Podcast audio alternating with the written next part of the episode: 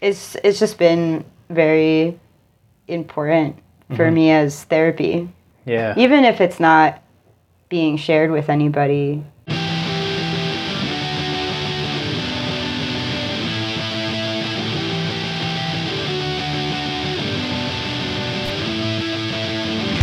Hello and welcome to Where the Living Room Used to Be, a podcast about Rhode Island's music scene.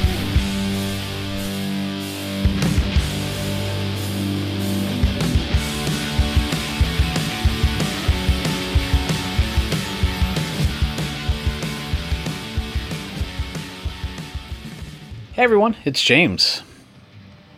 For this episode, I sat down with artist and musician Kay Belardinelli. We discuss a lot over our lengthy chat, including her early experiences with music all the way back to her first shows, the start of her band Mar, as well as the topics she's addressing with her songs. We also discuss the interesting ways she's recorded over the years, and the story behind her solo project, Mariassunta. Plus, we cover a bit about rishows.com, which is a fantastic resource for our local music and art scenes that she's a big part of these days. If you enjoy the episode, please tell a friend, and make sure to subscribe to Where the Living Room Used to Be, wherever you get your podcasts, because I'll be releasing some bonus episodes with Kay over the coming weeks.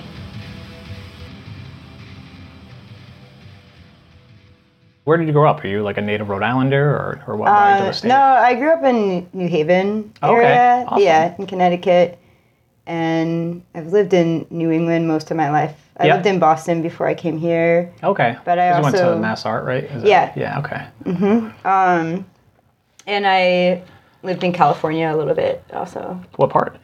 Uh, the Bay Area, and I went to Cal Arts in Okay. Southern California for a year. Yeah. Which is near LA, so it's sort Okay. of in LA for And what were you studying? Uh, photography. Oh, okay. Yeah. Uh, I did that photography at Mass Art also. So I All right. basically went to Mass Art for about a year and then Cal Arts for a year and then went back to Mass Art okay. um, and got my degree from Mass Art. cool. Yeah. Do you still do a lot with photography now? Not really. No. Okay. I, but I, know think I, like, kind of branched out Yeah. and um, photography does like come up here and there or, or I'll do video which is very Mm-hmm. Yeah. related but um, not a whole lot of like i haven't done a project a whole project where it was just primarily photography in a long No. time Okay. it's usually like mixing it with something else if I, Yeah. I do. Yeah. Or yeah, there's some other uh, concept of the project that you're working on that might involve photography, but it's not like you're yeah like. I think also a lot of art that I end up doing recently is sort of related to the music. If I'm doing Yeah. visual art, Yeah. it's like a music video for the uh, music or an album cover or something like that. So like I'm incorporating visual art into those things, but the music is the primary thing Yeah, the, the driver of it. Yeah. Yeah. often. But I just kind of like go through waves of doing one medium or another Oh, okay. and I like to think that all of my creative work has similar threads with the subject matter and the kind of like mood or texture of things or the approach Okay. but um but not sticking with any particular medium like the medium is not really Yeah. Okay.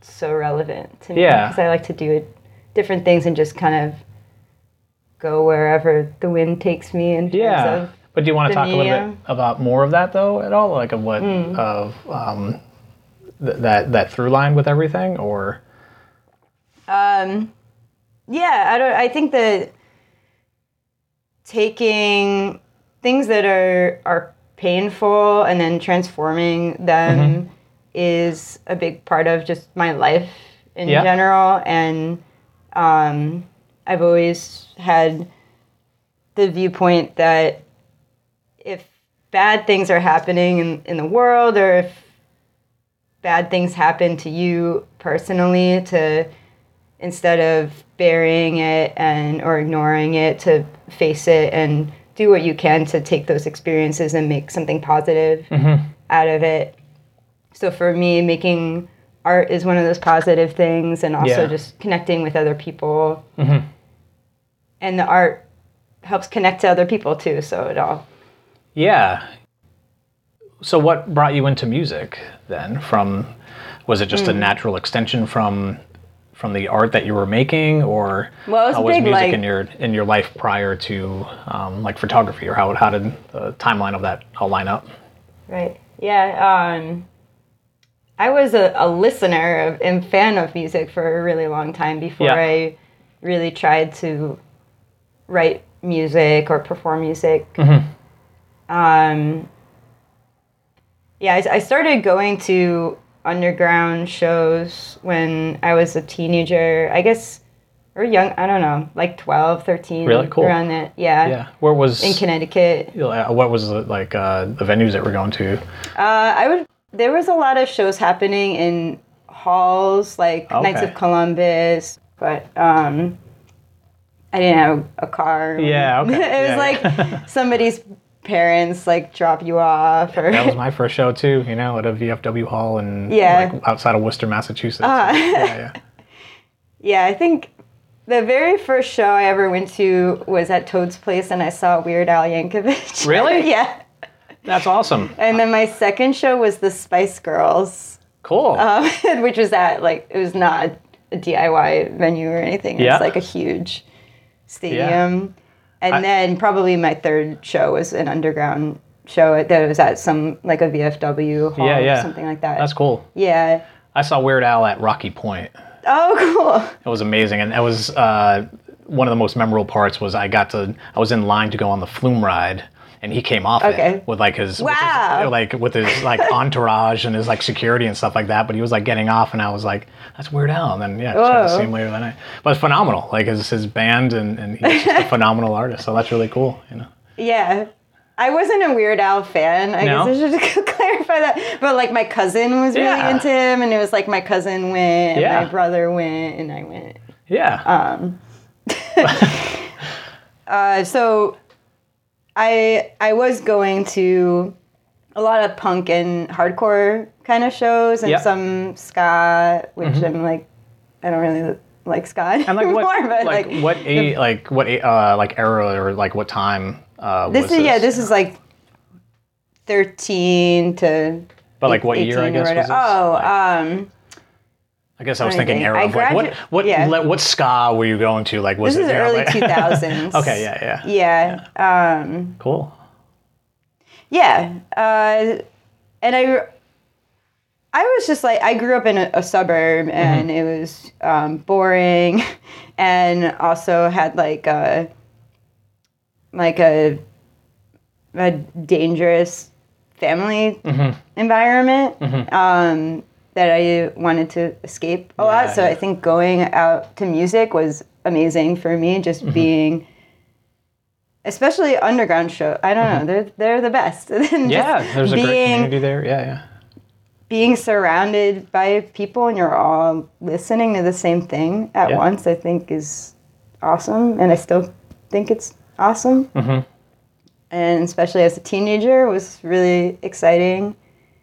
So, but I, I at the time like punk and hardcore kind of stuff and just a lot of music in general was very homogenous in mm-hmm. terms of who was doing and it's like it was mostly white men. Mm-hmm. And it was really rare that i saw a woman or a girl on stage. Mm-hmm. So um, i think that that kind of played into part of feeling like it's not i'm always going to be the viewer or the listener and i'm never going okay. to be like the performer person and also just being young i guess but um, it took me a long time to feel like I I could play music. I also I really I hate traditional learning of music Yeah, and yeah. practicing scales or like learning other people's songs Mm-hmm. and stuff like that. Like I tried taking lessons. I tried guitar lessons, drum lessons, um, and it never really Yeah. it never really worked. Like, I hated practicing, and I still I like to practice, do band practice with um, my bandmate or to practice my own set for my solo stuff. But I don't like practice scales and stuff like. If I'm practicing, I'm practicing my own music that I wrote Yeah. that I'm actually going to perform. yeah. I think practicing scales is like super boring, and but I think that for a long time I thought that you had to do that Mm-hmm. type of thing to be a musician. I'm also just like not a very technical Mm-hmm. musician, and that's something I had to learn that it's um, okay to not be technical. Yeah. And I think I find that it's more important to me as a listener that there's passion mm-hmm. and soul in the music and I'm less into when people are just hyper technical and there's mm-hmm. nothing underneath it. It's just like superficial, just Yeah. look what I can do kind Yeah. of music. I that can be fun to listen to or watch also, but the stuff that really sticks with me and hits harder is usually more when like I can really tell that the person's feeling it. Mm-hmm. So I'm assuming you're just saying that you were like self-taught, you learned like learned a little bit of these things, and then just kind of Yeah. on your own. Yeah. Yeah. mostly self-taught, I would say. Yeah. Yeah, Mar is really it's the only real band that I've been in Oh, okay. so far. How did that start? Um, we shared a practice space, me and my bandmate Eric. Um, I posted on f- the Fort Thunder listserv, Yeah. which for some local Rhode Island people, the- they may know what it is. I kind of think of it as like an underground Craigslist almost for artists Yeah. in, in Providence. And um, so, yeah, I posted on there just looking for somebody to share practice space with. Okay. And Eric, a few people responded, and Eric responded, and he mentioned some music that he was into and stuff, Mm-hmm. and so that that helped kind of sell him Uh huh. to me. Because you were just playing guitar, or like what were you like? um, I was brought you to playing. I I got the space originally just to um, practice drums in. Oh, okay. Yeah. Um, but like couldn't really afford it on my own and then Eric came in and I I don't I think that maybe he was going to practice bass or guitar or something. I don't remember Okay. what he meant to do, but pretty early on he suggested oh maybe we jam together. So we jammed together and then that just kind of turned into having a band. Yeah. And that was I don't know. I think it was like 2014 Oh, okay. or something. Cool. Am I totally wrong? I don't know. Time is weird. Yeah, no, I mean, like the first release I, I saw you had was uh, August of 2016. So Oh, okay. um, then, but we had a demo. You didn't see the demo, did you? probably not. I mean, Yeah, there was a referring to Trust demo that we had so- before, Okay. um, before an like official release. Oh, Okay. So I would guess maybe the demo was 2015, and so maybe we formed 2014, 2015, Okay. something like that. And was this here in Providence or? Yeah. Yeah. Okay. This is in Providence. And originally, Eric played bass and did lead vocals, and I did drums. And um, then that kind of slowly turned into I did like backing vocals. Mhm.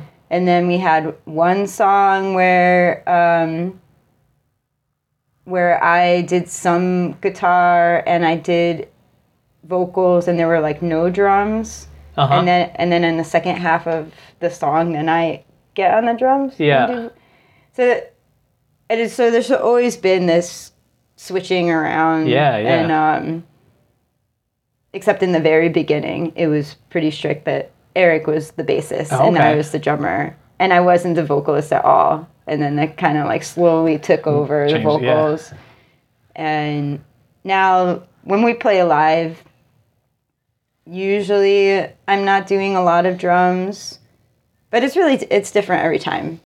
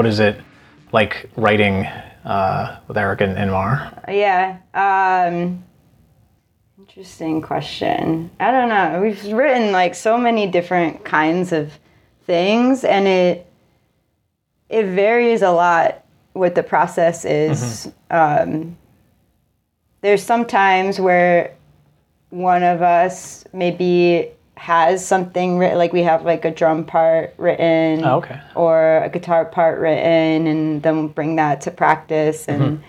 build off of that. And who's doing, who's writing that guitar mm-hmm. or drums? It could be either of us, and there are parts where if we're kind of feeling stuck on something, sometimes we'll switch instruments. Oh, okay. If it's like, oh, you know, the drums are, are not really working, then whoever's not playing drums would be like, well, maybe I could try. Yeah, And, yeah. Like, maybe if you get on guitar, then Yeah. there's also been times where I'll have some kind of visual in my head, like I'm, and I'll describe it to Eric. I'm like, can you write a guitar part that sounds like there's like a fire burning in a distant forest and it's Okay. nighttime and you could see the smoke or something? Yeah. So like write something. visual. Yeah. Yeah, um, like a visual with a mood and um, and so he'll pick up on, on that, or I'll start a guitar riff and then like he'll build off of that. Yeah. Um, that's happened. There's also been times where I had uh, a vision of of the trajectory of a song in terms of like where the mood is going to go and if something is going to get more intense or if there's going to be parts that are sparse and I'll draw a picture there's like a graph of how the song is going to go out That's cool. yeah, um, a lot of times if I plan or we're planning out a song like that, what we end up with is not what we did. Yeah. But sometimes it's useful just to like have some vision, even Mm-hmm. if you're gonna totally go astray from Mm-hmm. that vision, just to start somewhere. Yeah. Do you still have those? Like, do you keep those drawings? I don't know. Maybe. I was keeping like it when the nerd we. in me, like the music nerd in me, Yeah. like that'd be really cool to see. You know, like, those would Yeah. be really cool to like keep. You know, but uh, It might there might be some in this notebook that I haven't looked That's cool. inside of in years that was like the Mar notebook that Yeah, we kept you- in the space. I think there was more ephemera sort of just like strewn about when we before I moved to where I am now Yeah. and we were still in that original practice space, yeah, um, which is on Dike Street in Okay. And that we had like they would be taped on the wall Yeah. and or just like lying around and stuff and so we had more stuff like that. I do have a a book that I keep show flyers in. So Oh, I have um almost all of our show flyers. that rules. Yeah. So I did that. But I don't know about the drawings. And Yeah. They also sometimes they're in my journal. Mhm.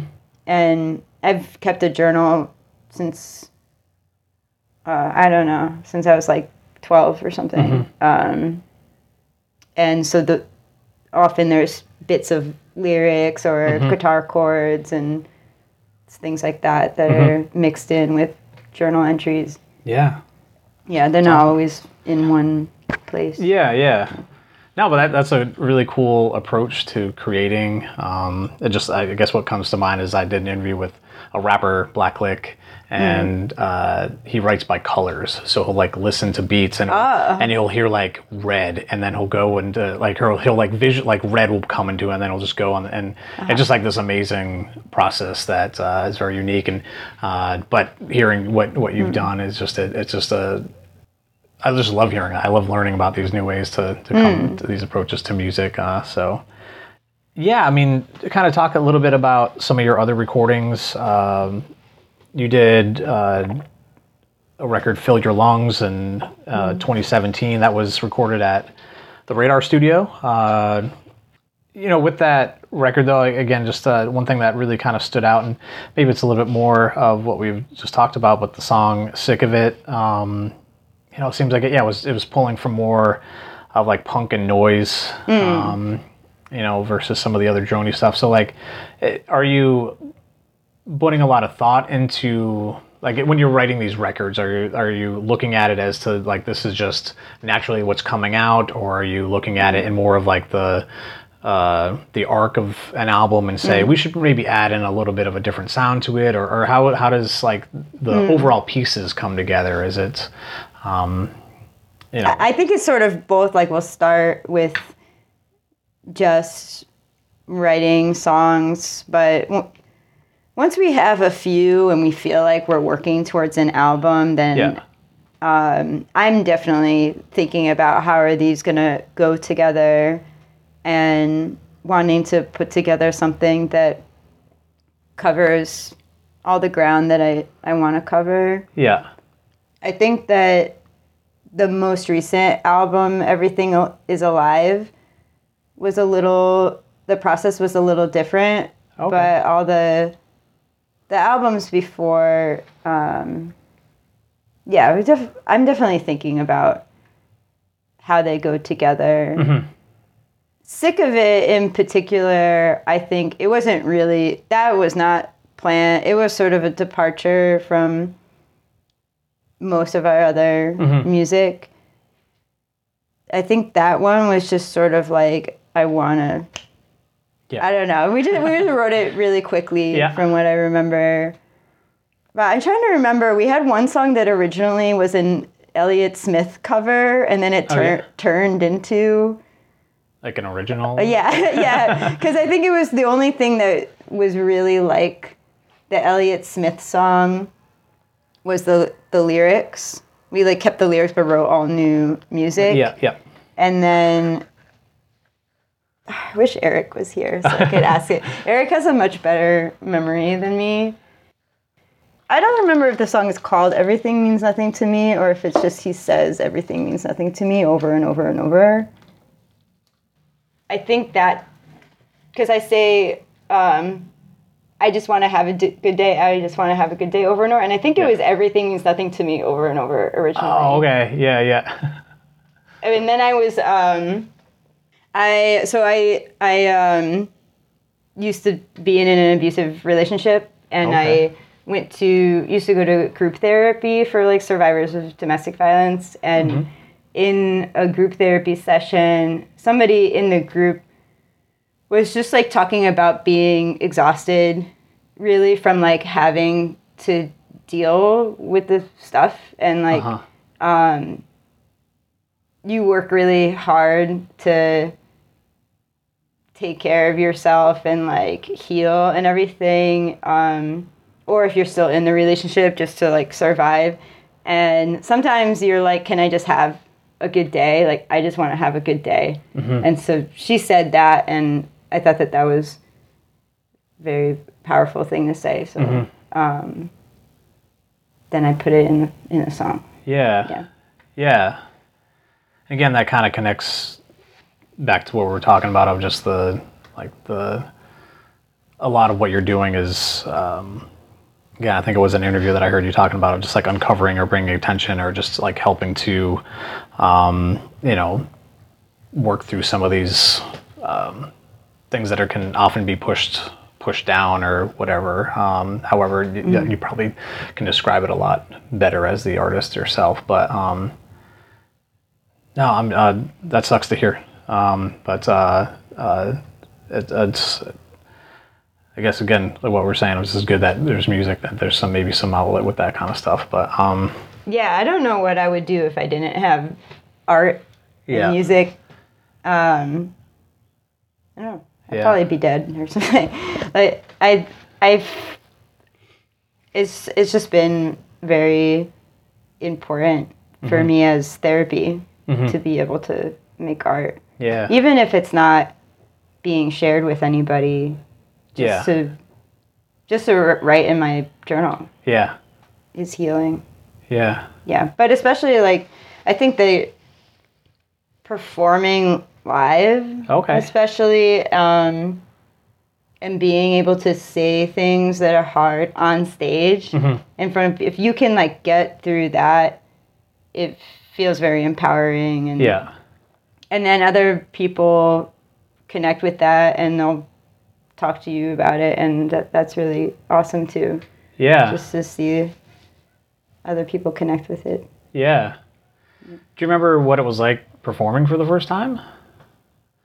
Um Like, well yeah so the first the first show i ever ever played i was filling in on drums for a different band Okay. in boston at a basement show Yeah. Um, so there was that. It wasn't my own music, and I was very nervous, and I kind of fucked up a bit.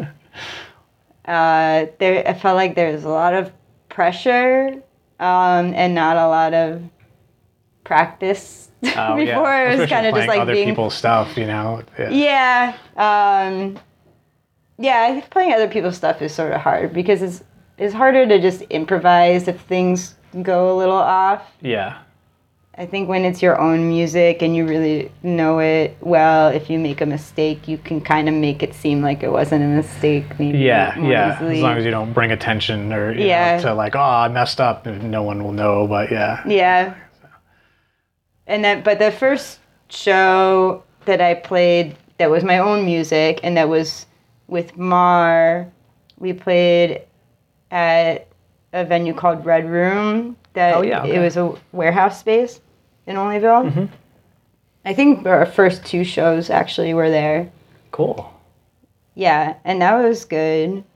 I that went a lot better from what I remember. Mhm. And it was the second one that was my first time doing vocals live.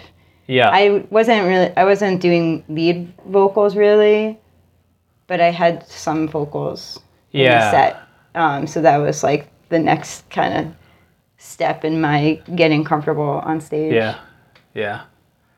No, that that's cool. I mean, uh, again, I'm a drummer and I'm a stereotypical like all I do is play drums and I don't want any Mm-hmm. attention. So like if they were like James sing a song, I'm like I can't do that. You know. Like, Yeah. Uh, that's rough, but so yeah, that's cool. But um, and I guess I'm just kind of curious of like what.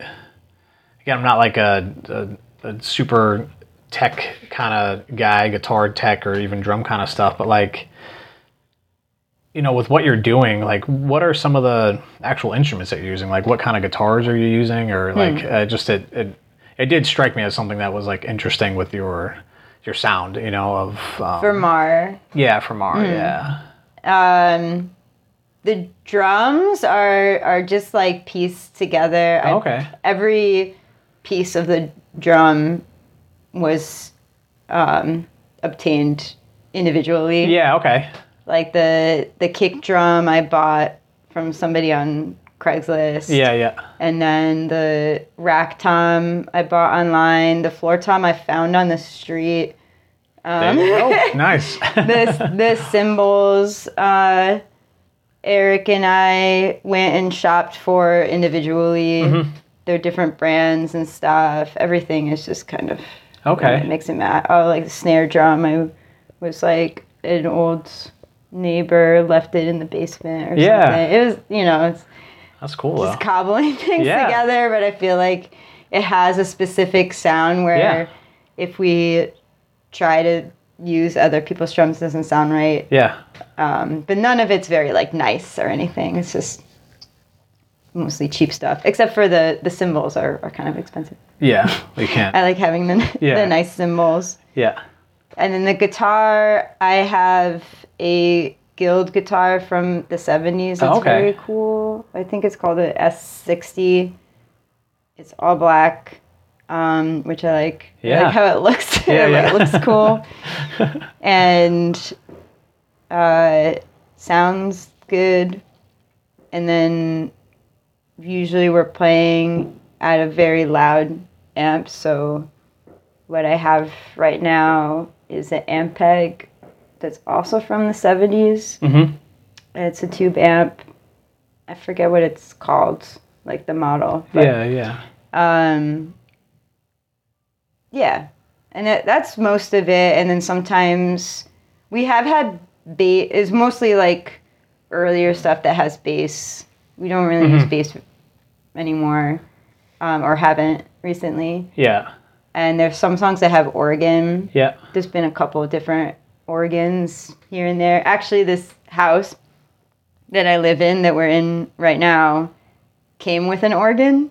Oh, okay. Yeah, my friend owns the house, and a bunch of stuff just sort of like came with the Yeah. house when they bought it. And Yeah. Well, no one moves and, an like, organ, so- you know, if you don't have to, I guess, you know, like just Yeah.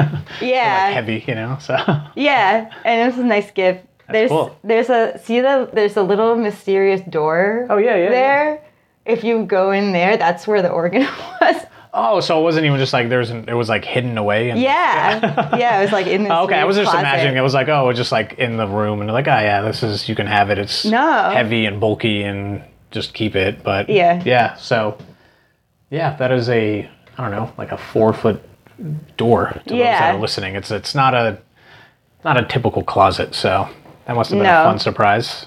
Yeah, yeah, it's in the the garage now. Yeah. No, that's cool. Um, but yeah, I mean, following that, uh, Pressed in the Earth was uh, January 2019 when that came out, right? And um, I don't know the dates, but I believe you. you, t- you tell me, James. yeah, you're the one Sure. who did the Yeah, yeah. research. You know my music better than I do. now. But yeah, again, listening to that one, uh, it, it kind of just what you're talking about with the drums. Like it, it seemed Wait, like a, sorry, which album? oh, Pressed in the Earth. oh, Pressed in the Earth. Yeah. Yeah, uh, Okay. had had a, a more of a, a sludgy like drum sound to it. Um, uh, you know, again, was is is that something that um, like stands out as as a, a rationale from that, like to break from some of the other um, sounds? I don't remember trying to make the drums sound different. Maybe Okay. it might have just been that we're getting more settled into what our sound is. okay, yeah, That's my guess. But yeah. I'm trying to think. So, Pressed in the Earth, did it say that we recorded that with Will Killingsworth at um, Dead Air? Dead air, yeah, yeah, Yeah. And then the one before it was the Radar one? yeah. And then, but uh, yeah, trust in nothing was with Will Yeah. as well. Yeah. Mm. Yeah, I can't come up with a good reason about the Yeah, no, I just I'm, I'm just getting, you know, just one thing that kind of like stood out, um, or you know the the the track Bethesda, uh, you know, Mm. reading that that it was kind of pieced together uh, using, uh, you know, various recording sessions. Um, Yeah, well, so the reason for that was that the I had made this demo. There was one day where it was um it was either Christmas Day or New Year's Day and I went to the practice space by myself Yep. and I just like wrote most of that song oh, okay. um, and I had the there's this like weird guitar sound loop um, that goes throughout the track, and I had just ma- made that loop improvising Oh, with a loop pedal, and then um, and it has some like feedback in it. I, and then and then I played the organ and I had this like phone recording that I made of the the loop playing out of the guitar amp and then playing the organ and um and then s- screaming over it and when it came time to record the album we had to re-record that i had no idea how i made that guitar loop just yeah. and it wasn't um, saved. It wasn't like saved in the loop pedal Yeah. in some way where we could take it. It was only in this cell phone recording. Oh, okay. So I think that's why it says like I, maybe I'm credited as recording part of it because we Okay. ended up having to use the cell phone recording because Yeah. we couldn't like replicate Yeah. the thing. Um, and then the organ, we never got it right. Actually, I don't like how the organ is in the album, or like maybe I would shouldn't say that I don't like it, but it was better. I th- I liked it better in the demo, but just mm-hmm. nobody could figure out what the fuck I played on the organ. And we even took the same organ, Yeah. we brought it to the whole it was like one of those like double decker organs, Yeah, yeah. pretty big and Yeah. heavy, and we brought it to the studio Wow. to play with. And but before we did that, I tried to remember what I did. Eric tried to remember what I did, or not remember, but just like figure it out. Yeah. Another friend tried. Will I think tried when we went, and nobody, none of us could figure out. It was so weird Yeah. um, that we couldn't get the chords to be the same. Wow. They always sounded different, and we've had multiple. They, now I write down everything. Yes. Yeah. in, the, in the moment, you're like, this is Uh, Yeah, what it is. I'm like, you never know if Yeah. you're gonna need it later.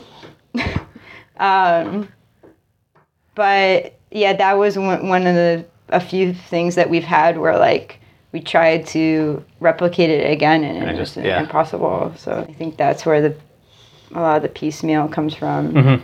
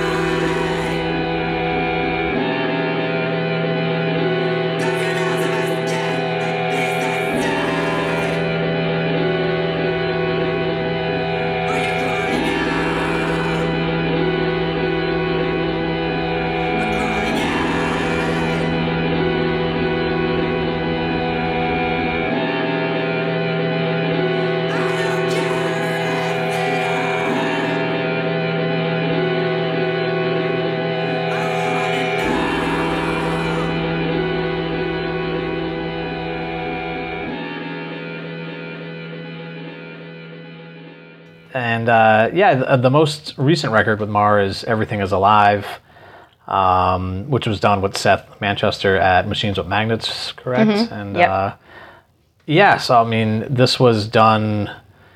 Uh, you know, I read like you know written during the pandemic, and kind of you know it's hard to not have that come in and influence something. Um, but uh, yeah, can you talk a little bit more about that? And um, Yeah. So Eric and I had this club that we started that was called Song of the Week Club. okay, and uh, it was we Eric and I and a few friends of ours would every each week write and and record a demo of a song of a new song every week individually.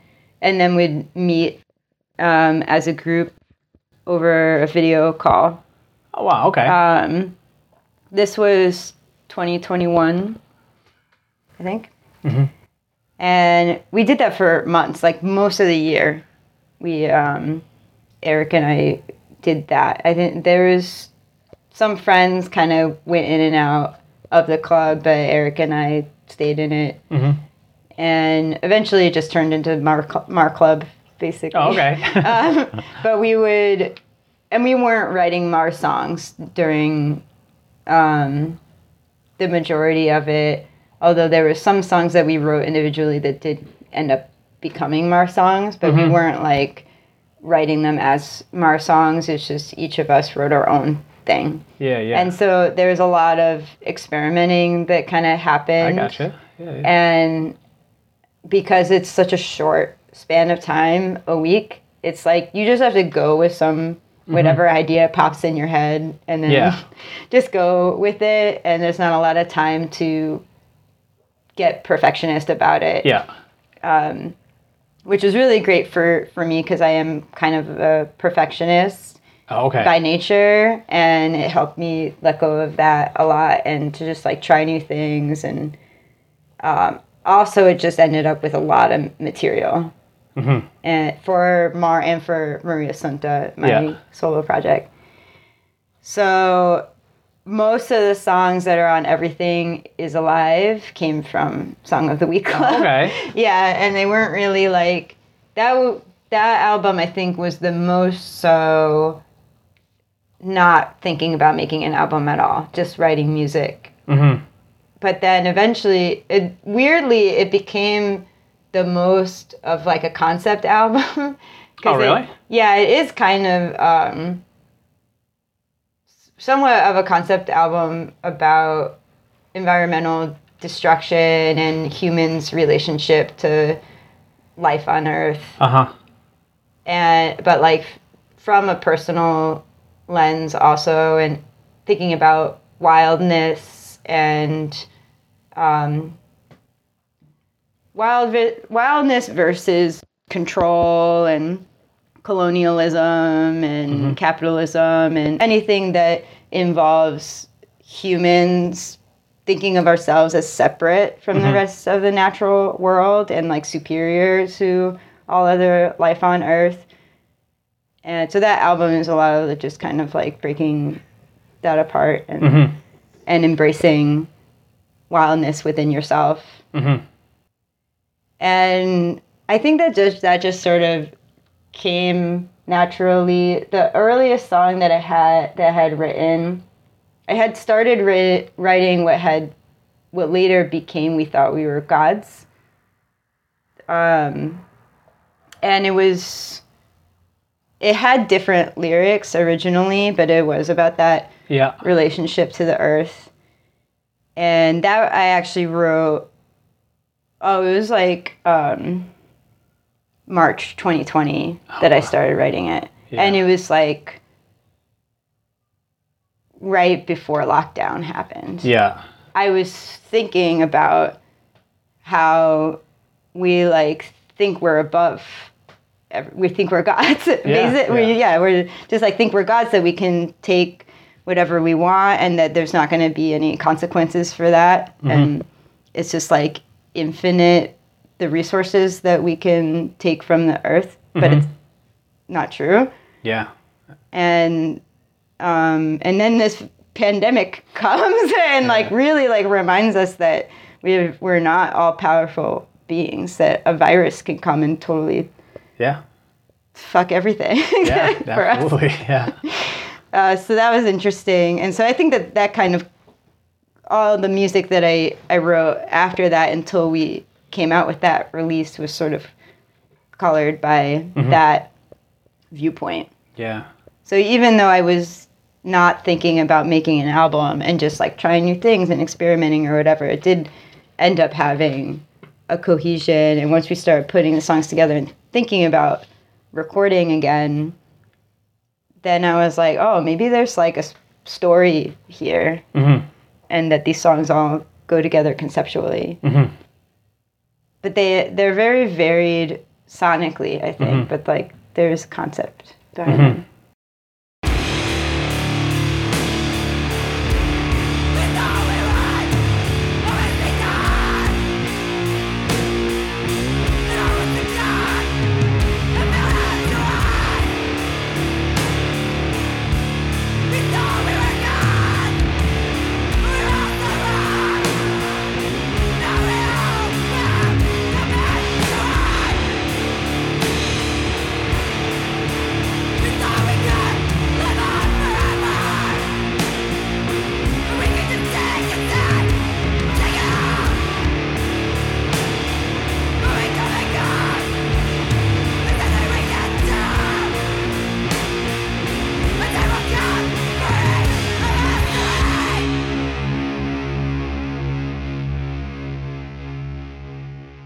Yeah, I'd love to talk about your solo project, Mariassunta, um, which is you know more ambient guitar, voice, melodies.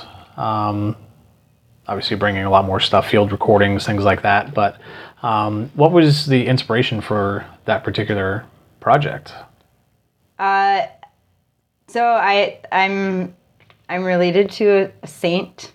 Her name is Saint Maria Goretti, Oh, okay. and yeah, yeah. um, the Mariassunta project originally was sort of a concept uh, performance about her.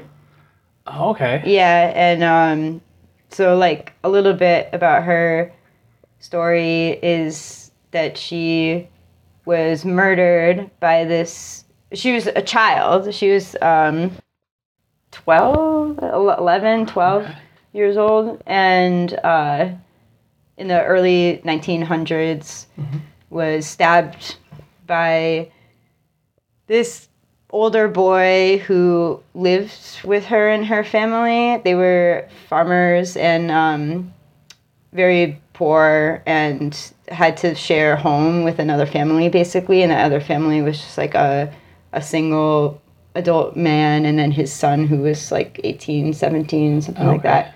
And um, and so like the the boy the young man was sexually harassing her and like she wouldn't she was a child.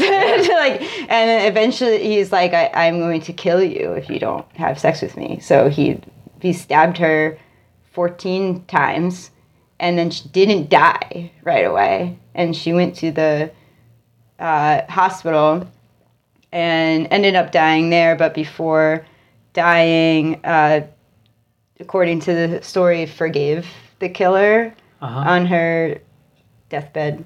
Um, and now she's a saint. they ma- made her, um, the Catholic Church canonized her in the 50s or 60s. Oh, okay. Yeah. And so she she was my great grandmother's cousin, first Okay. cousin. Yeah. Um, so I guess technically she's my first cousin, like three, four times removed. something Yeah. Like that. Yeah. Um, and so it's a really like wild story. Yeah. Yeah. And um, and I, I just uh, I don't know. Yeah, I really like. It feels powerful to me. Like I feel like I can connect with this idea of there being a threat of sexual violence that we just live in all the time and um, and and it's also interesting to me thinking about like who is made into a saint and like why is like this person a saint I don't it's just yeah it's all very interesting to me Yeah. so the early performances were pretty different than how the Mariassunta music is now. Mhm. Um, I had video projection that was of a film made about uh, from the 40s or like 1940 about uh, Maria Goretti Okay. saint. And then had some original abstract kind of video that I made that I Uh-huh. put together with it. And then I played uh, guitar and organ, and it was all instrumental. Mhm. And then I actually, oh, also I'll say that um, that the name Mariassunta it come it has two meanings. One of them is it's just a name in Italian that means the assumption of Mary into heaven, which I think is an Oh, okay. interesting visual. Yeah. Um, and then it's also Maria, like Maria Goretti, and then her mother's name was Assunta. Oh, okay. So Maria Assunta.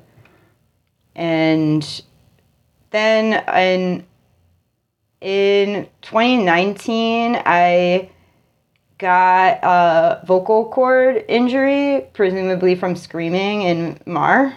yeah. And yeah, I had uh, throat nodules. Oh, yeah, I might yeah. still have them. I don't know. I haven't Yeah. they had to like stick a camera down my throat and I haven't had done it again. yeah. I think if they are still there, they're, they're better. But I did five months of voice therapy, and during that time, I pretty much was not doing more much really, yeah. and like Yeah. um, trying not to scream. Yeah. No, you have to. Uh, that. Yeah. I just, yeah, the voice therapist was like, please don't scream. and, um, and I had a an artist residency that I had been accepted into that was um, a week or 2 Uh-huh. in a cabin in the woods in Vermont Oh, okay. um, alone, and uh, I I think I I originally was gonna go there and do visual art, but I, I ended up doing music and um, bringing bringing guitar and amp and stuff and tried out singing Mhm. because my voice was fucked up. Mhm. I was like, maybe I'll try to just like sing, and so I um, I recorded a bunch of demos myself there, Yeah. and that that was my first Mariassunta album. Yeah, it was from Unbound. Yeah. Yeah, Unbound. Yeah. Um, but yeah, that wouldn't have happened. I, I don't think I would have started singing um, if I hadn't had that vocal cord injury, which Wow. is interesting. Yeah. Yeah. So another time to like something bad happens, like turn it into something else. Yeah. Now I feel like I can scream again, which is nice, but I also can sing too. Yeah, it's cool that yeah that you're taking that opportunity to just branch out into other things. Yeah. Um, and yeah, I mean, with some of that, I guess, uh, like, what was the writing process for that? Just because it does pull in, Mm. you know, a lot of different field recordings, or like how, like, what was Yeah. what was the the kernel of the idea? Was it a vocal melody? Was it a guitar part, and then you were layering from it, Mm. or was it? Um, It, it was all all different. I think Okay. I think I was I was trying to write almost a song every day that I Mhm. was there Yeah. because all of it was written and recorded well at the residency. yeah. and I just the I had the whole day spent either actively writing or recording music or doing things that I felt would like enrich the music. So I did a lot of just like walking in the woods and Yeah. Yeah. going on hikes and stuff and um and like feeling the elements around me Mhm. and so like maybe I, w- I would hear the wind blowing in the trees and then try to sing like hum a little tune that was Yeah. inspired by that or um, play guitar and i was also reading a lot i was reading a lot of stuff about like saints other saints Mhm. um, um, going like away from maria goretti and and just like folk catholicism kind of stuff and um, particularly from italy and also just like um, Mary slash the Madonna, different um, versions of, of her and what. Oh, okay, yeah, yeah. There's yeah, like reading a lot of that that type of stuff. So there was, yeah, I guess to answer your question about the. Sometimes it was like humming something in the in the woods, and sometimes it was like sitting with the guitar and trying to like write something on the guitar, and building off of that. Did you have like set amounts of time to record, or like how much recording did you do a day, or was it just more? Um, I think it was sort of like feeling of like this this is I'm, i feel inspired right now i can go do something or were you like i'm in the studio quote unquote for like eight hours you know Oh. yeah, it wasn't regimented and okay. like the space that I was in. It was like a, a very tiny little cabin that's just one room. yeah and it's lofted with a bed up top and then underneath the bed is sort of like a couch kind of or like a built-in um, bench uh-huh not a couch bench um, and there's a little quote-unquote kitchen but it, Yeah. it didn't have running water Uh-huh. um, so there was like a sink that was gravity fed that went into a little bucket Uh-huh. underneath and there was a mini fridge there was electricity yeah um, so there's a mini fridge. I would have to unplug it to record stuff because it was like super loud, um, yeah being in such a tiny space. And there was no, and then there was a porch um, that had a little wood stove on the porch, which was cool. But there was no studio other than that room. uh-huh So either I was like out on the porch or I was out walking around in the woods somewhere or walking Yeah. down to there was a river down the hill, but there was no like here in the studio now and then you go home or something. Yeah, yeah, like you're in the studio. all- The whole mm-hmm. everything is the studio. Yeah. Outside is the studio. Inside is the studio. And there was the f- field recordings too. So maybe in the morning I heard something. I record the field mm-hmm. recording and then I go walk around and then in the afternoon I'm inside and I record guitar or something. Yeah. It, every day was different and Yeah. And was it just a pretty simple setup? Just kind of like a mic going into. I think I just had a, a field recorder. Oh, okay. Yeah, I don't. Um, I don't. I didn't have any. I don't think I even had a, mo- a vocal mic. Cool. Um, I have like, I have this thing now that's a um, audio interface. Yeah. That I can plug a microphone into and then like plug it into my computer. Yeah. But I didn't have that back then. I just had this little um, Tascam Oh, okay. digital field recorder. That's cool. that I record everything with. Yeah. And I kind of like that it's not super clean and perfect sounding. It's just, it's recording the room yeah. or the space Yeah. that you're in.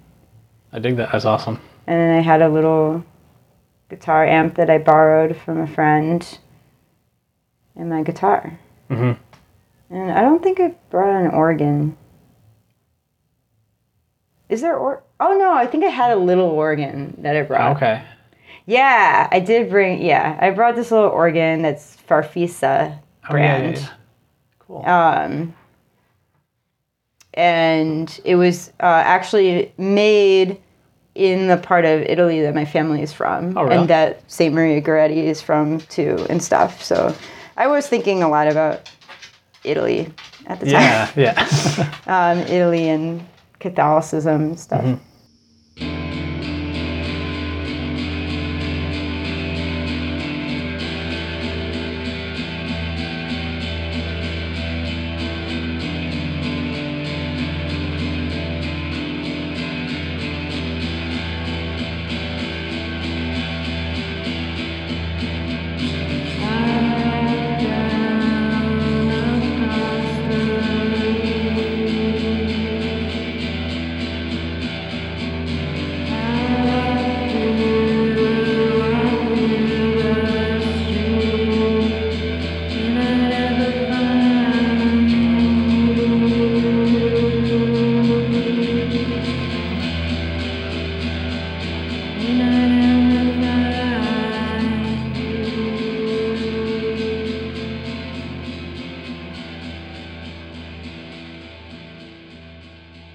And then yeah, the next uh, record was about a year later, October 2020, Il Volcano. Um, Again, re- recorded in isolation for a different reason than, Right. than an art project or whatever. Um, but uh, you know, one thing that I found interesting, at least looking at it uh, here, is that you've uh, you know released this as a lathe cut seven inch, um, but even have like presented it that way digitally, where it's like a side A, side B. Um, can you talk a little bit more about the thought process behind that of combining them and then having them be, you know, these very uh, specific, like eight minute long tracks, you know? Yeah, I I kind of felt like the whole thing was like a collage. Okay. like each side is like a collage and there's not a clear start and end um, i did end up time stamping it so i think in like the li- in the liner notes it will say um, when a song Yeah. starts and stops but um, but also that it's really it's really not intended that you just listen to one song or, and jump around that like they flow in and out of each other and um, it didn't feel it just felt right that like either you're gonna listen to the whole side or, Yeah. or not and it's only eight minutes Yeah. so a lot of songs are eight minutes long anyway Yeah, so yeah. why not like kind of treat it like a, a song Yeah, you like you have some more songs that are that long, right? Yeah. Yeah. yeah sure Cool. Yeah. No, it was just a, a you know interesting way to uh, present this stuff, and um, yeah, you know, just had some, you know, my notes distorted noise and like echoing kind of piano and some, you know, different drums that were coming in. Um, how was that? How was that one recorded? Was that one? Um, That I did pretty much everything in the practice space Oh, okay. in Olneyville. Yeah, I think that also was just the field recorder. yeah. But the the next project that you did with Mariassunta was Warmest, uh, July 2021.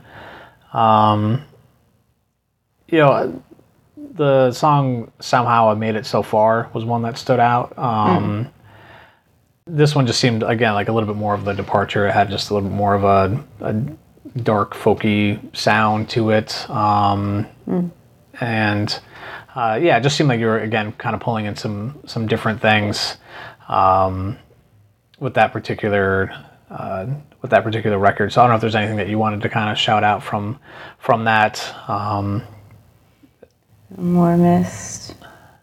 Yeah. Oh, yeah. So Warmest was a Song of the Week album. oh, was it? okay. Yeah. yeah. Um, yeah. All of most of the songs. Um, basically, so we were doing this the Song of the Week, and I had uh, after months of doing that, I had this big cache of songs, and some of them a couple of them were abandoned, and then some of them were set aside for Mar, and then some of them were set aside for what would eventually be the self-titled mm-hmm. album, Mariassunta, and then like kind of what was left over, I was like, maybe I'll just release these demos. So those are all. Oh, okay. I didn't record them as an album. They are the demos that I recorded as I went along, like Oh, okay. week to week. Yeah, Yeah. and just recording them at, home. And some of I think there's like like somehow um that song somehow I've well, I think on that album it's called Somehow I've Made It So Far. yeah. And then on the self-titled I've shortened it to just somehow Okay. Yeah. Yeah. yeah. if I'm remembering it right, and and like re-recorded it, and maybe there was maybe one other song that was re-recorded. Oh, okay. But I had um I had a vision of like these are songs that I want to be on the real album, Mm-hmm. and these are songs I want to put on the demo kind of like home recording album, Yeah. which was uh, warmest. yeah. So I had him um, planned out that way, and that those are sort of examples of like. I like that they sound that they're imperfect and they sound like I just recorded them myself because I did, Yeah. and um. And so I don't know. In a way, I like it better than like this. I don't know. I, I like the the studio recordings of the self titles self titled album also, but they're just different. Yeah. just different. Yeah. Yeah, I like both styles a lot. Somehow I made it. I made it so far. I live. I can't call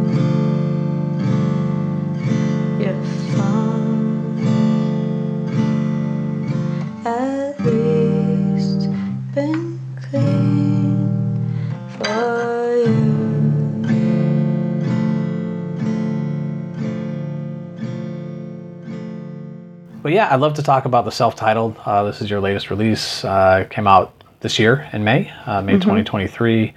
Uh, recorded with Quinn um, at uh, at Survival Crimes. Uh, Yeah. and that's in Pawtucket, correct? Is that- Yes. yeah. Cool. Yeah. Um, and uh, you know, what was the decision to to like to go there? You know, versus doing some of the um, more home More home. recording. Yeah. I just uh, wanted it to sound fancy. Like, yeah, like I wanted That's to have like the real Yeah. recording. I think especially with the vocal. A part of it is is not just the recording; it's like the production too. Like I I consider Quinn to be a co-producer Yeah. Okay. on the album. They um they helped a lot with like just like taking vocals and adding effects to them or taking like a little snippet of vocals and like turning it into an instrument Yeah. almost and um That's right. yeah. stuff like that and things I've and I, I wanted to have a lot of layers and I wanted to have another person there to let me know when I was singing off key and Uh-huh. because I'm like really bad at that um, Like you find out after the fact or whatever. Like here's my new record. or maybe never find out I don't know I just like I'm not yeah. I do. I don't feel confident in being. I. I. I'm better at it now. I think. I think I can hear it more Okay. now. But. Um, I don't know. Sometimes I think that when things are off key, they sound better. But um, Quinn would disagree with me, and most people would disagree with me. I don't know. Um, but yeah, I just, I just wanted to to up the the production Mm-hmm. um, value. Yeah. Yeah, and, and see what that sounded like. Yeah. Uh, it took it took a while. Yeah. Like how long were you recording it? I guess you said some of the Oh demos were, you know, from, you know, Oh, for a while, but, like- So I mean, But once like getting in the studio with Quinn, um, I mean we're we've been friends for like twenty years or, or something, and um, almost yeah, almost twenty years. Okay, cool. And um, so we we know each other well, and we would just end up just like hanging out. Yeah, we, yeah. like, we like and not should like being productive. Yeah, yeah, yeah. Right. Yeah. or like it would turn into some a therapy session for one or the other of us, and um, so there was a lot of. It was very drawn out, Mm-hmm. and um, it also wasn't like oh we're like with Mar. I've had gone to the studio, and it's like we're gonna spend the weekend recording an album yeah. um, at Dead Air Studios in Western Mass or um, at Machines with Magnets in, in Pawtucket. Um, but for this, it was just kind of like we're going to record for a couple hours today, and then the next time is going to be a week from now. Yeah. And then so it was just like really spread out. Yeah. Um so I think that like recording, it was probably like half a year or something. and We were, I don't wow, know. I mean, I don't know. Yeah. Time is so weird now, but I agree. Yeah. um it, it was months Yeah. we were doing recording. And then we had to mix it. Something happened after mixing. Well, we had to like edit stuff and then like and then mix it and then um master it. And uh, Quinn Quinn was doing like the mixing and the mastering, but we we're also sort of doing it together and like Okay.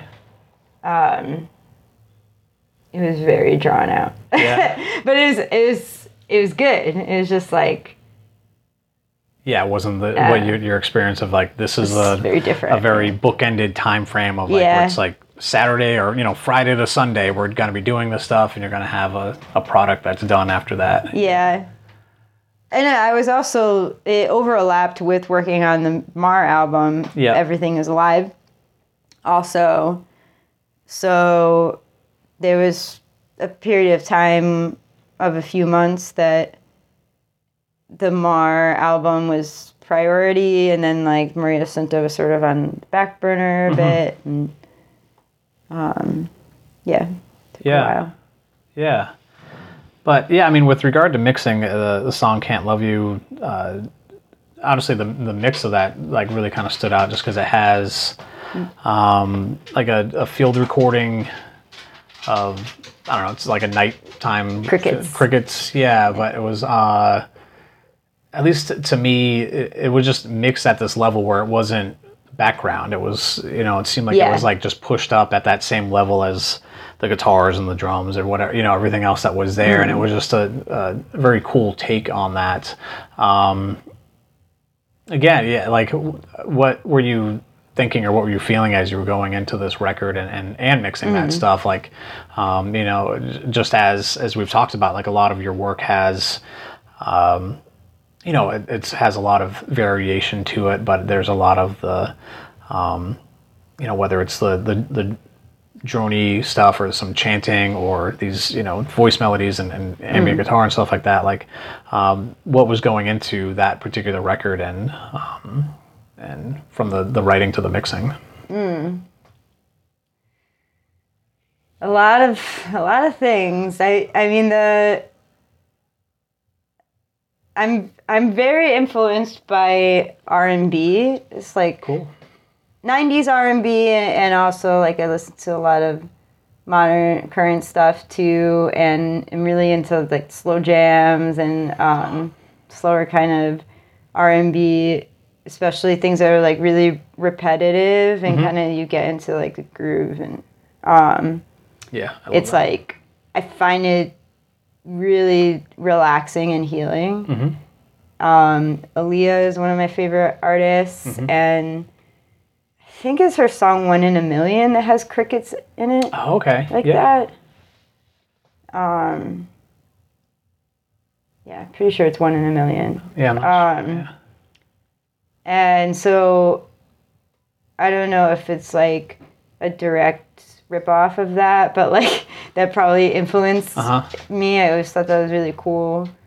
And um and the idea of having a lot of la- layers of of vocals and uh, having um harmon harm harmonizing Yeah. Yeah. yeah. uh, vocal parts that was I hadn't really done that before, and um, yeah, I really want I wanted to have like lots of layers of vocals and also have like secret vocals that maybe you don't hear it until uh, you've listened a few times. That are sort of like hidden in the mix a little bit, or that, right. just like extra like sprinkled in here and there and just having like a lot of extra stuff.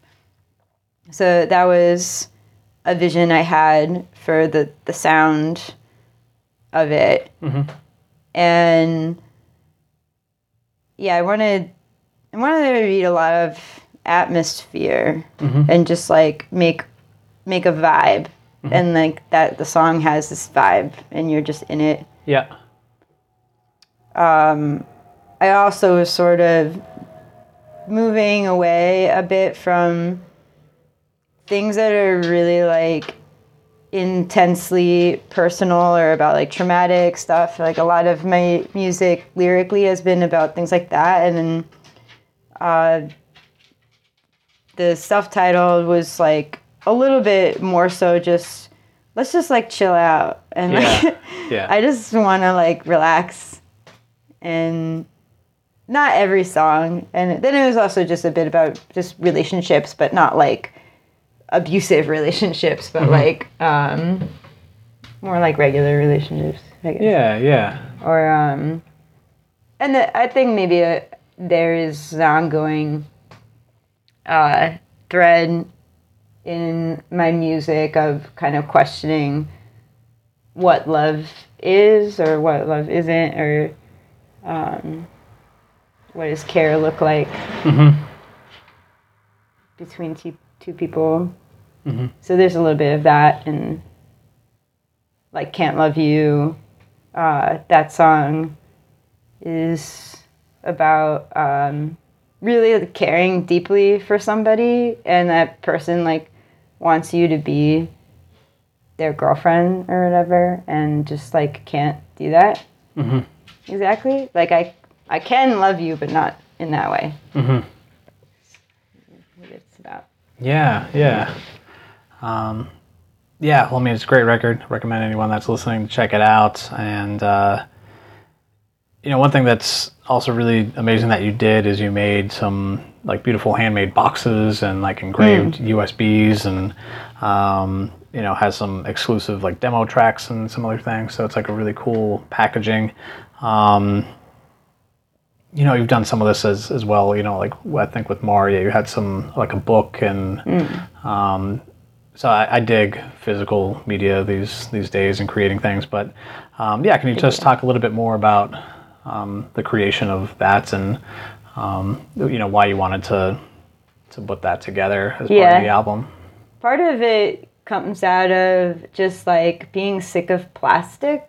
Yeah, cassette tapes being plastic, Yeah, yeah. CDs are plastic, and like records are basically plastic, and yeah, and it's like just the toxic chemicals involved Yeah. in producing it, and I mean, if we're thinking about plastic waste in the world, I think like single-use plastic is is mo much bigger Yeah. of an issue. There's a lot of things where people use it once and then they throw it away yeah, um, a cassette tape usually you don't use it once and throw it away. So Yeah, yeah. Um, it's really like not the biggest offender in the grand, grand scheme of things but um, but I just like aesthetically I've, I've always really loved natural materials like wood and metal and um, so thinking about how can I use those more and make physical objects that are directly related to the music. Yeah,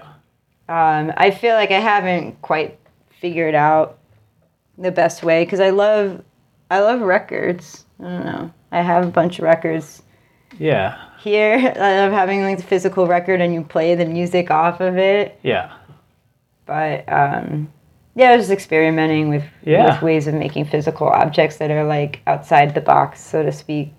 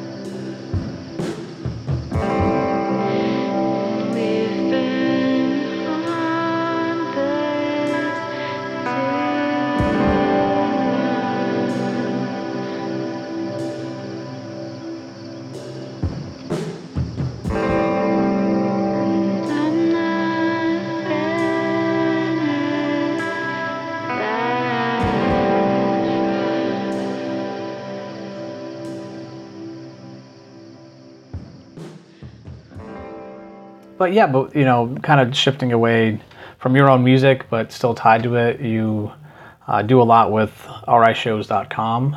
Um, can you talk a little bit about what that is and um, you know how people can you know get involved with it, can support it, can Yeah. um, you know use it? Uh huh.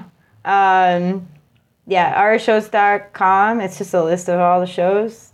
Yeah, Um, all shows happening in um, Rhode Island in general, but especially Providence. yeah, I, there are other lists of events yeah, happening or um, with arts and stuff, but there isn't one that's like really tapped into the underground scene. Yeah. And so I think that's what RI shows is we put house shows on there and we won't list addresses Yeah. if it's like um, if the venue doesn't want us to, but um, you we have parameters that are like um, that it needs to have at least one local act on the bill, um, or it has to be free, or it has to be run by a not-for-profit venue. Um, but the first two are kind of the key ones, like having a local artist on the bill, and or it's free. Um, just it cuts out a lot of the mainstream. crap yeah, but it still allows us like a lot of shows they'll have touring bands and then there's like a local supporter that's Yeah. cool Yeah. um that's the type of thing that we would want to put on there so it's not like we're going to say we'll only put local bands but as long as you have local band or artist is on there um it can go on on the site. Doesn't matter how if it's free or if it's two hundred dollars. It's, Yeah, ne- it's yeah. never two hundred dollars, but Yeah. um, and then we, mix in um, art visiting artist talks that are free that are happening at RISD or um, whatever um, or Brown Yeah. and um, during uh, 2020 we would put protests happening because Yeah. there wasn't really like shows so much and like protests were, were the community events yeah. Yeah. because it's all about supporting the local community Mm-hmm. really is what it comes down to and um, it it start I I was not there when it started. It started by Cho Lu. Um, Oh, yeah, yeah. another local musician, and I learned about it, and I thought I instantly thought it was a great idea. Mm-hmm. Um, I love the idea, and like we had. There's a lots of noise message board before that was defunct at Mm-hmm. that point, and there just wasn't anywhere where you could see these kinds of shows um, in one place. Mm-hmm. You could go and look at physical flyers in a coffee shop, but maybe you see like two there or whatever. Yeah. And then um, and then there's fucking Instagram and Facebook. yeah. Uh, but like I'm not on Ins- well now I am sort of on Instagram obligatory but I yeah I've always been anti social media I've never had Facebook or or Twitter and um, I don't think you should have to have an, an account like a membership somewhere Yeah. Just to see what's happening Yeah. um, for fucking punk shows and stuff Yeah. um, and we have the internet. Why not make just a list on Yeah. the internet in one place that's like in chronological order, Yeah. and you can look at what's happening this Friday Yeah. um, at all the venues. It's not one specific venue. It's not one specific genre or scene. Yeah. It's just um, just all the shows Yeah. on there. And uh, so I came in and as a as a web developer and um, designer, I was like, this could look nicer and be easier to use. So Yeah. I I rebuilt it Oh, okay. um, and I set up a system that makes it easy for other people to add shows Yeah, to it yeah. too. So there's two ways. There's a form where like, anybody can just like submit a show, Mm-hmm. and um, we a- accept almost everything that people send to us. And then uh, if you're a promoter or a venue or like you're going to be adding shows a lot, you can get access to our database basically and just add shows yourself. Oh, okay. Um, and I try to make that be as easy as possible yeah. Yeah.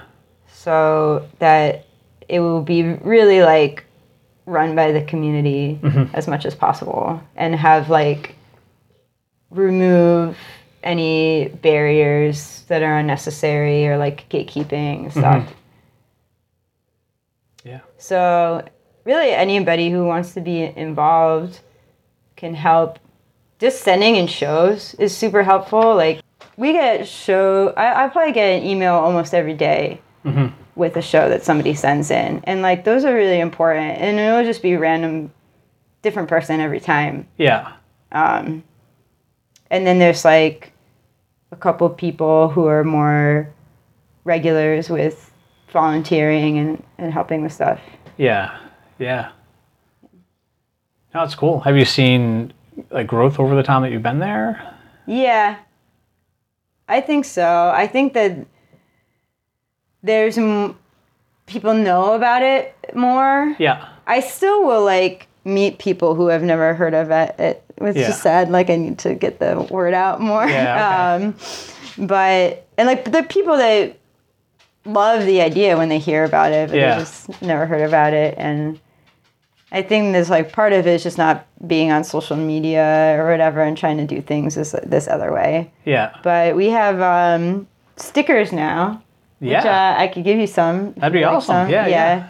My wife actually saw one on a, a, a bumper sticker, like on a car the other Oh, cool. Yeah, and I was like, oh, I'm gonna be talking to Kay. nice. Yeah. Yeah, we have stickers, and we'd like to make posters sometime Cool. soon too. We'll see. Yeah. It's all like there's no money Yeah. in our shows. We don't. Yeah. It's not like you're doing. we don't have- to, there's no, like, donation- or anything. Or Yeah, there's no ads. There's no um, benefactor. Yeah. there's there's no donations even. Mm-hmm. Um, the stickers were just like somebody paid for them. Yeah. Um, Dave from Analog Underground bought the last run of stickers, which was cool. Oh, that's cool. But it's not like they're sponsoring us or something. He was just like, I, I want there to be more stickers, and so he bought stickers, and that's so you know he's just volunteered to do that. Yeah. Um, so that's just sort of how th- things are. And and I I like it that way that we're not affiliated. We're I don't know I. It's cool that we're we're independent. Mm-hmm. There's no there's nobody telling us what to do exactly, and it, really anybody can get involved and add more of the shows that they want to add or whatever. Yeah. And we're definitely missing stuff. We don't have everything, and um, the people are somewhat in control of what yeah. gets, gets Yeah. on there. Yeah. No, well, it's incredible what you're doing. Um, yeah, I, I connect with that as well. I mean, the yeah to the idea of doing this podcast was just as a way to Yeah. give back to the community that like helped me in so many ways, and and just uh, and to like share these stories. But yeah, it's like Yeah. there's no there's no sponsorship of this. There's no money that's coming in. It's Yeah. just like you know, however many hundreds or thousands of hours I put into researching and editing and all this kind of stuff, you know, to put out. Right. But, uh, so, again, I, I love what you're doing just because I can kind of connect on that. Like it's just a, um, it's just it's a, an important gap, you know, uh, of Yeah. uh, like that there are, there isn't a way to to find these particular shows. Right. Um, so uh, if and you know if that's if that's where you're at or if this is um, you know and these these shows that you're promoting could probably use a couple more people in, in the door or Yeah. whatever you know so Right. um, you know because it, it is going to yeah Rhode Island bands it's going to Mm-hmm. support them so yeah I mean anyone that's that's you know checking this out now yeah please go to rishows.com and see what it's about um, and yeah where can people find your music and your work and you know what's the best way to support you Um, I don't know. Well, I guess so. I yeah, Mariassunta is mariassunta.net.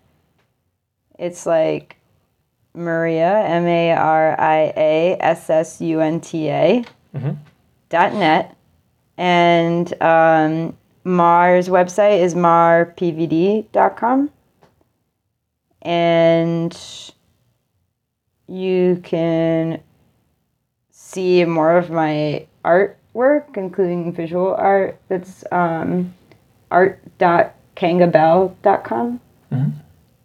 K A N G A B E L L dot com. cool Um,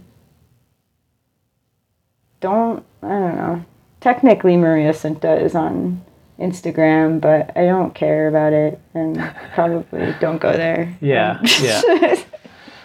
but people can go to go to the website and they can buy music or that. You know, Yeah. I, I checked out stuff on on Bandcamp and Yeah, they have everything Yes, there. uh, so. Good luck trying to find Mar on Spotify. Technically, we are on Spotify, but I tried to find us on there and it was fucking impossible. Oh, okay. Because does it like if- preload anyone that has like MAR at the Yeah. first? So it's like yeah, the Marshall like, Tucker Band or something Right. like that. I'm like, but we're called Mar. Like, if you type Mar, and I think that if you put Everything is Alive, maybe Okay, the album would come up. And that's the only album that we have on Spotify currently.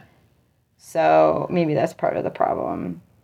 But I, Mariassunta, I think you can find on Spotify. Okay, yeah, yeah. which is which is good. I don't know. I don't I don't care about Spotify either. But, No, I'm not a fan of that. but people, you know, people use it. Yeah, I mean stuff. it's fine to be there, but yeah, again, like for the you know actually supporting artists to Yeah. continue to create this stuff. Um, For now, Bandcamp is better. yeah, yeah, You know, I hope Bandcamp stays cool. I don't know. We don't. Yeah, know. we I mean- know. You know, you can't get too tied to anything. no, no.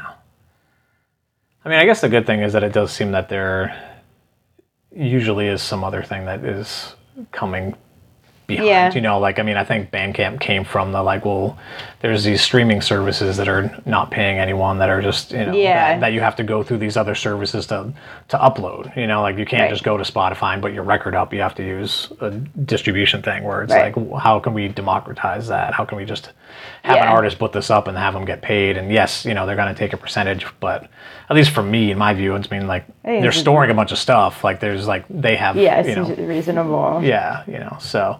But they got bought out. You know. Yeah, exactly. Yeah, it's like some it's big like, like, game company or something Yeah. like that. So, um, yeah, it's it's tough when those things come to just not get too cynical because of the world we live in of you know some Yeah. corporate thing. But uh, Well, this is why it's important to like support the local music community Yeah. and that we're like we're not dependent on the, the internet yeah, too much. I mean, I guess I you know we're putting our like RI shows is, is a website yeah, and um and where the living room used to be is a podcast that's on the internet but like we're en- encouraging things to happen outside of the internet Yeah. too and it's Yeah, not yeah. like um siloed into one thing that's like owned by Jeff Bezos or like whatever the fuck some Yeah. millionaire yeah,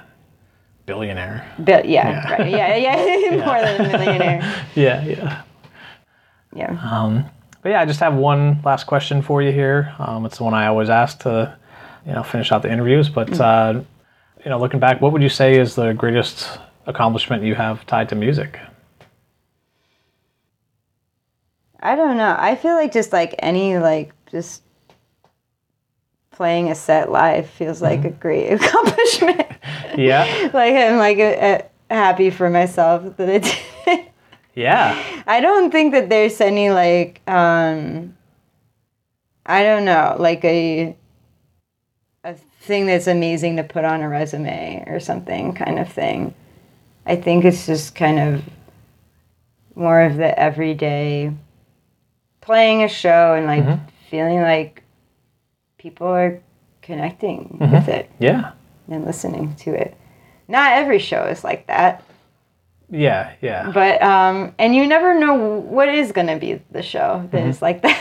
Yeah, i've played a lot of shows where i think it's going to be a really good show and it's terrible. Yeah, or yeah. like or i think that it's going to be a flop and it ends up being amazing. yeah, um you just don't really know. Especially when you're like making weird music i Mm-hmm. think that's not fitting like right into the little genre and stuff Oh, okay, but so i guess yeah, I, I would say that.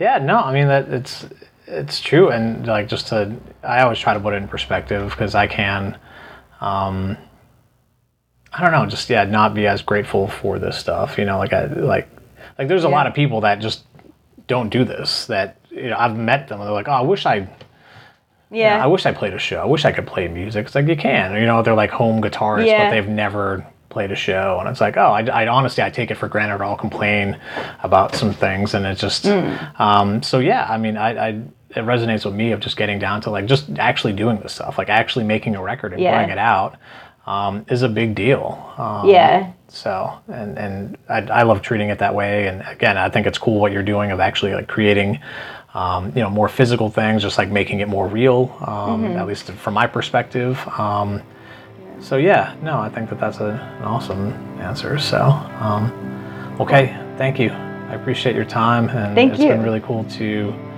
uh, learn uh, a lot more of, uh, like, more deeply about everything that, that you're creating. So, I appreciate it.